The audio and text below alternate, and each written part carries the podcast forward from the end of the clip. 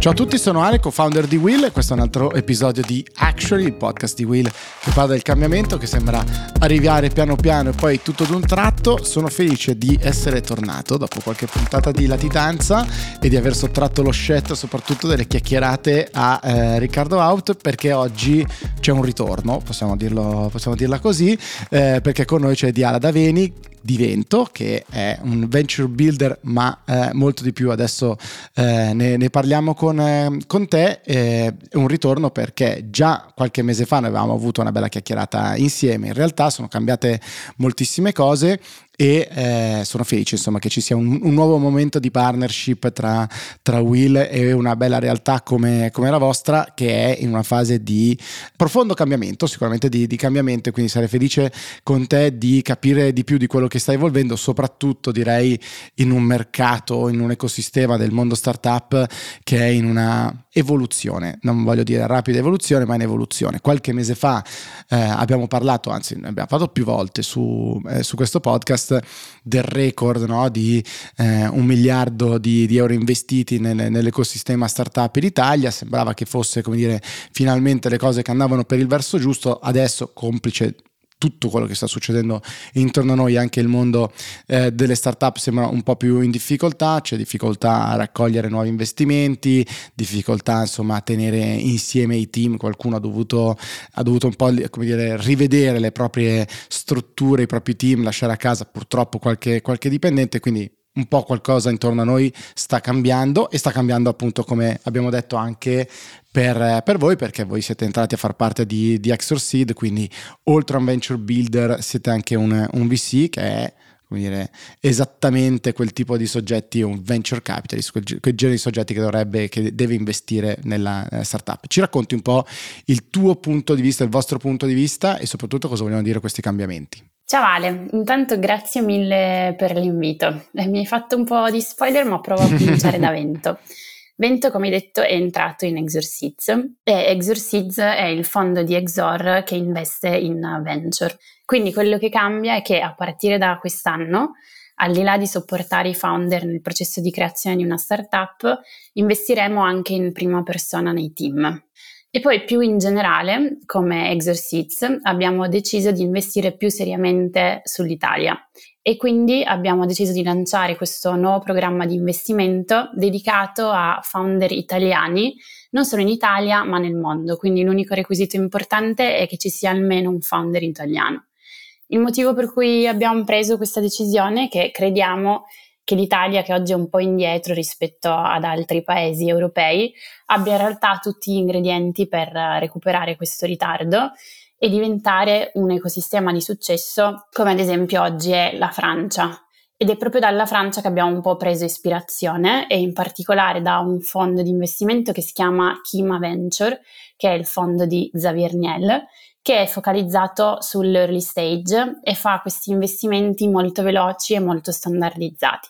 Quindi abbiamo deciso di fare un po' la stessa cosa e abbiamo aperto questa campagna di application in cui cerchiamo founder italiani early stage. Abbiamo un processo di selezione molto veloce in tre step e un ticket standardizzato da 150.000 euro. Allora aspetta, Proviamo, proviamo, a come dire, tradurre per chi è meno addentro a queste cose eh, quotidianamente. Anzitutto, early stage vuol dire che cosa, cosa, ha in mano il fondatore o la fondatrice di, un, di, un'azienda? Ha già un'azienda, è qualcosa che sta funzionando o siamo a un'ottima presentazione su PowerPoint o Keynote? Questa domanda è un po' difficile perché non esiste una definizione standard di early stage. In ecosistemi diversi si usano parametri un po' diversi, quindi ti dico un po' quello che per noi è sufficiente in questa fase. Eh, la prima caratteristica che cerchiamo è un team di founder che siano secondo noi founder con il potenziale per avere successo. L'altra caratteristica importante è eh, un mercato che sia grande abbastanza da costruire un venture business, quindi un business che possa crescere in maniera significativa nel tempo. Poi ovviamente tutto quello che uno può portare in più aiuta, ad esempio, dei clienti, un prodotto che già funziona, della traction. Però diciamo che in questa fase noi guardiamo sostanzialmente a due cose che sono un team che funziona e un mercato interessante. Ok, quindi chiarito diciamo il concetto del, dell'early stage, eh, c'è un altro, un altro, aspetto che tu sottolineavi che secondo me è molto importante, come dire, per esserci passato eh, nel, nella fase di raccolta, cioè i tre semplici passi. Questo che cosa, che cosa, vuol dire nel concreto? Che anziché fare mille revisioni, eccetera, eh, di fatto, se capisco bene, quello che tu dici è le dimensioni sono ridotte del, del ticket, anche se non, non, così tanto ridotte, nel senso che comunque sono una, una, quantità di soldi che magari permette di avere una degna vita di qualche, di qualche mese, eh, però non sto lì a guardare più di, un, più di un tot. Se l'idea mi convince, il team mi convince, pronti via, diciamo, quei soldi sono tuoi. Adesso l'ho riassunta molto male, ma è quanto è lontana dalla realtà. No, no, è abbastanza vicino, nel senso che è un processo a tre step, c'è un'application online molto standard in cui chiediamo pitch deck, uh, profili delle persone che fanno parte del team e insomma un po' di informazioni base. Se si passa quella fase c'è un primo, una prima call con il mio team, che è il team basato in Italia. Se si passa questa fase c'è un'ultima call con il nostro managing partner che decide se investire o non investire. Uh, quindi è veramente un processo molto molto rapido. Tipo e, imperatore e, romano, esatto, pollice su, pollice giù. Non hai l'X Factor, così esattamente. Beh senti, ehm, c'è chi no, magari guardava il mondo delle start-up e diceva è una bolla, è una bolla, è una bolla e eh, magari in maniera molto così un po' cattiva, un po' subdola adesso gode nel vedere eh, qualche difficoltà in questo mondo. Secondo te questa fase che abbiamo attraversato, che stiamo attraversando, può essere anche strutturalmente positiva per rimettere un po' di ordine e ehm, far fare un passo avanti a tutti gli investitori. Credo che anche in Italia no, ci sia bisogno di soggetti magari come, come, voi che siano in grado di portare anche il mondo degli investitori a un livello di maggiore consapevolezza e quello dei fondatori altrettanto. Quindi stimolare l'ecosistema non è solo buttare dentro dei soldi, ma portare processi migliori, eccetera. Qual è il tuo punto di vista su, su questo? Allora, indubbiamente c'era un po' una bolla che in questo momento è un po' scoppiata, anche se scoppiata per uh, cause che non riguardano strettamente l'economia reale, no? è, più, è, più, geopolitica la situazione che economica. Quindi c'è una flessione sul mercato anche delle start-up, le valutazioni sono più basse, si fa un po' più difficoltà um, a raccogliere soldi sul mercato, però è anche vero che questa è un'opportunità sia per i founder che per gli investitori, perché mh, per i founder banalmente è un'opportunità di assumere persone di talento che vengono lasciate a casa da, da start-up, come menzionavi tu, tu prima, è un'opportunità per acquisire altre aziende a, a dei prezzi super uh, competitivi eh, ed è un'opportunità per magari rifocalizzarsi un po' su, sul business eh, e capire come mm, efficientare al massimo tutte, tutte, le operation. Lato investitori ovviamente è un'opportunità perché deal che magari sei mesi fa costavano 6 milioni oggi ne costano 3 ed è un'opportunità per rifocalizzarsi un po' sulle aziende del proprio portafoglio e cercare di aiutarle e, e di diciamo scommettere su chi veramente ce la farà. E poi comunque anche diciamo il passato ci ha dimostrato che proprio in questi momenti di crisi che nascono delle grandi aziende nell'ultima crisi di questo tipo che c'è stata sono nate aziende come Google, Salesforce, quindi forse per chi è capace a cogliere questo momento c'è veramente la possibilità di creare delle storie di successo. Era stato il tweet di, di Brian Ceschi di Airbnb eh, nei giorni in cui sua diciamo, il prezzo delle azioni di Airbnb crollava qualche, qualche mese fa, e diceva oh, sì sì, esattamente come quando siamo nati nel 2008, una grandissima opportunità, nasceranno delle straordinarie aziende, io l'ho guardato e ho detto che forza quest'uomo, che coraggio, che, che, che forza d'animo, però effettivamente è, è, proprio così. Quindi per tornare alla, alla, tua, diciamo, alla, fase iniziale, um, early stage, con un processo piuttosto semplice, però materialmente come si può fare se io ho una mia idea o una mia startup a provare a iniziare questo processo? Facciamo servizio pubblico, raccontaci proprio il, il how to. How to, ci sono due strade, se hai già un team, hai già un'idea, hai un, il famoso PowerPoint, puoi fare application direttamente per il nostro programma di investimento sul sito che è exerseeds.eu. Invece, se sei solo una persona mm, che sa di voler fare l'imprenditore, ma non hai ancora un team, e, e magari hai solo un'idea, puoi fare invece application al nostro programma di venture building che è su joinvento.com e a quel punto il percorso è un po' diverso perché quello che noi facciamo nel nostro programma di venture building è innanzitutto aiutarti a, trovare dei co-founder e poi trovare un'idea che abbia senso sviluppare e che sia worth solving, diciamo. Senti, tra l'altro di questa, di questa parte eh, si è appena concluso no? un, primo, un, primo, set di startup che voi avete, che avete, incubato.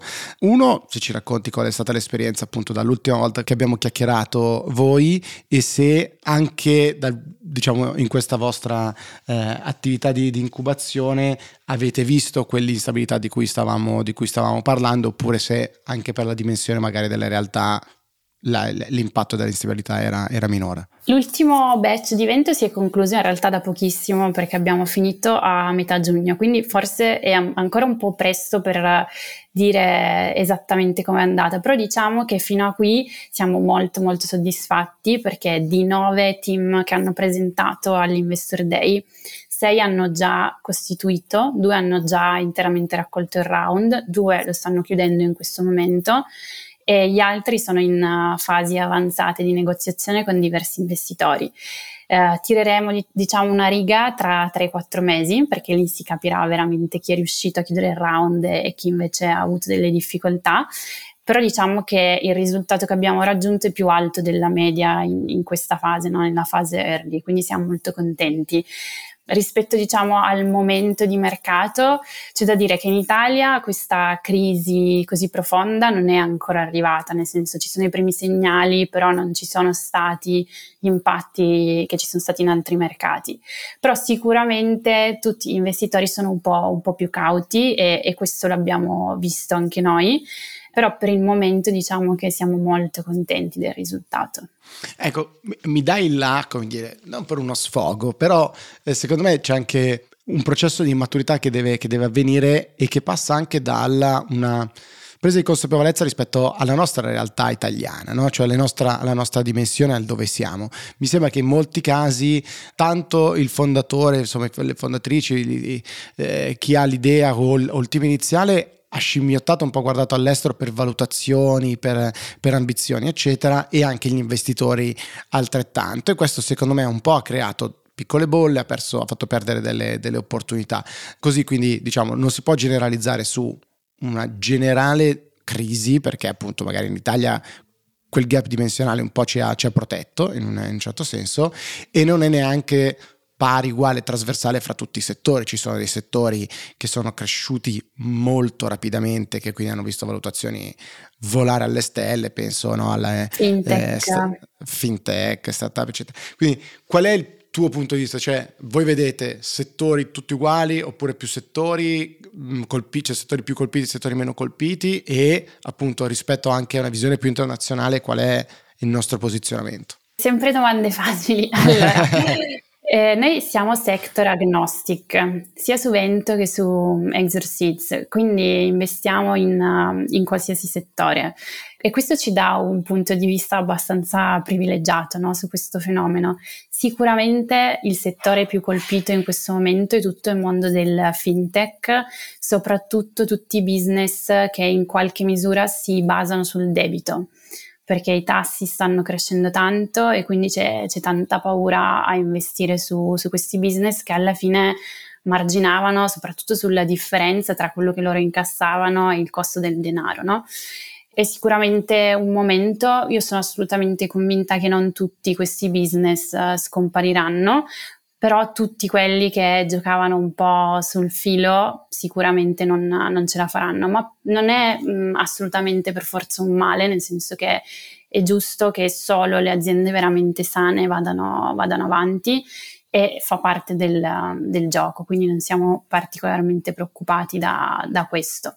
In Italia ovviamente tutto questo ha una dimensione molto più piccola perché c'erano in partenza meno business, in partenza le valutazioni erano più basse, quindi non c'era questa grande speculazione. Stavamo andando verso quella direzione lì forse 3-4 mesi fa, ma siamo stati immediatamente bloccati, quindi non credo che avremo le conseguenze che ci sono state in altri mercati. Non possiamo farne a meno di, di, di, non possiamo fare a meno di parlarne. Siamo a due settimane dal, dal voto. Eh, chiaramente, diciamo, il tema dell'innovazione non è tra i più sexy per una campagna elettorale ai noi, e quindi probabilmente se ne è parlato relativamente. Noi abbiamo fatto una serie di incontri con, con la nostra community in giro per l'Italia e abbiamo chiesto il tema dell'innovazione e il loro posizionamento, in particolare se bisogna ricreare una Silicon Valley in Italia e se deve farlo un intervento forte dello Stato e che cosa voleva dire per loro innovazione. E devo dire che le, le discussioni sono state molto interessanti.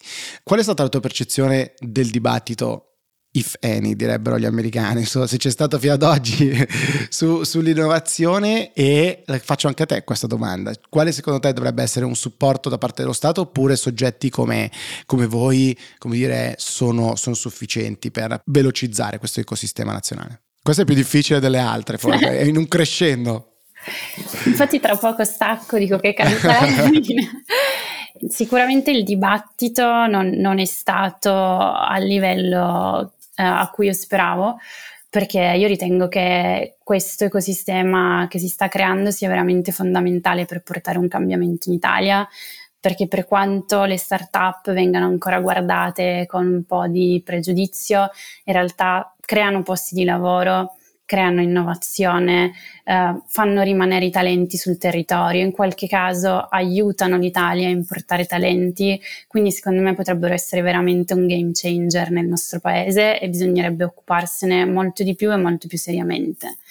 Uh, purtroppo non ho sentito nelle proposte in questi giorni proposte concrete per uh, migliorare la situazione. In realtà io penso che lo Stato potrebbe avere un ruolo e ci sono esempi di Stati che hanno fatto veramente la differenza.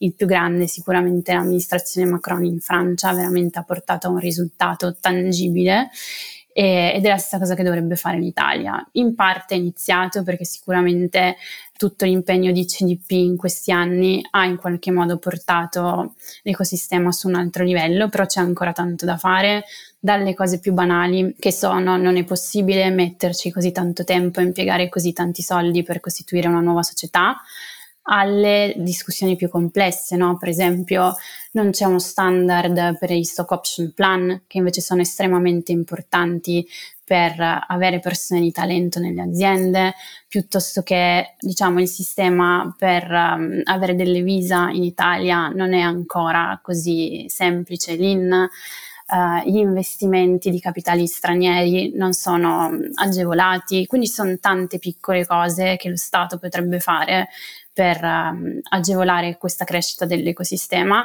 e spero veramente che a un certo punto qualcuno porti questo dibattito um, in politica perché è importante e può aiutarci a, a cambiare, a diventare un paese più competitivo anche da questo punto di vista. Assolutamente, ne siamo, dire, ne siamo convinti anche da queste, da queste parti. Alla fine però il, tornerà su di voi, su soggetti come, come, voi, soprattutto nella veste di, di VC, a dover portare avanti un po' no?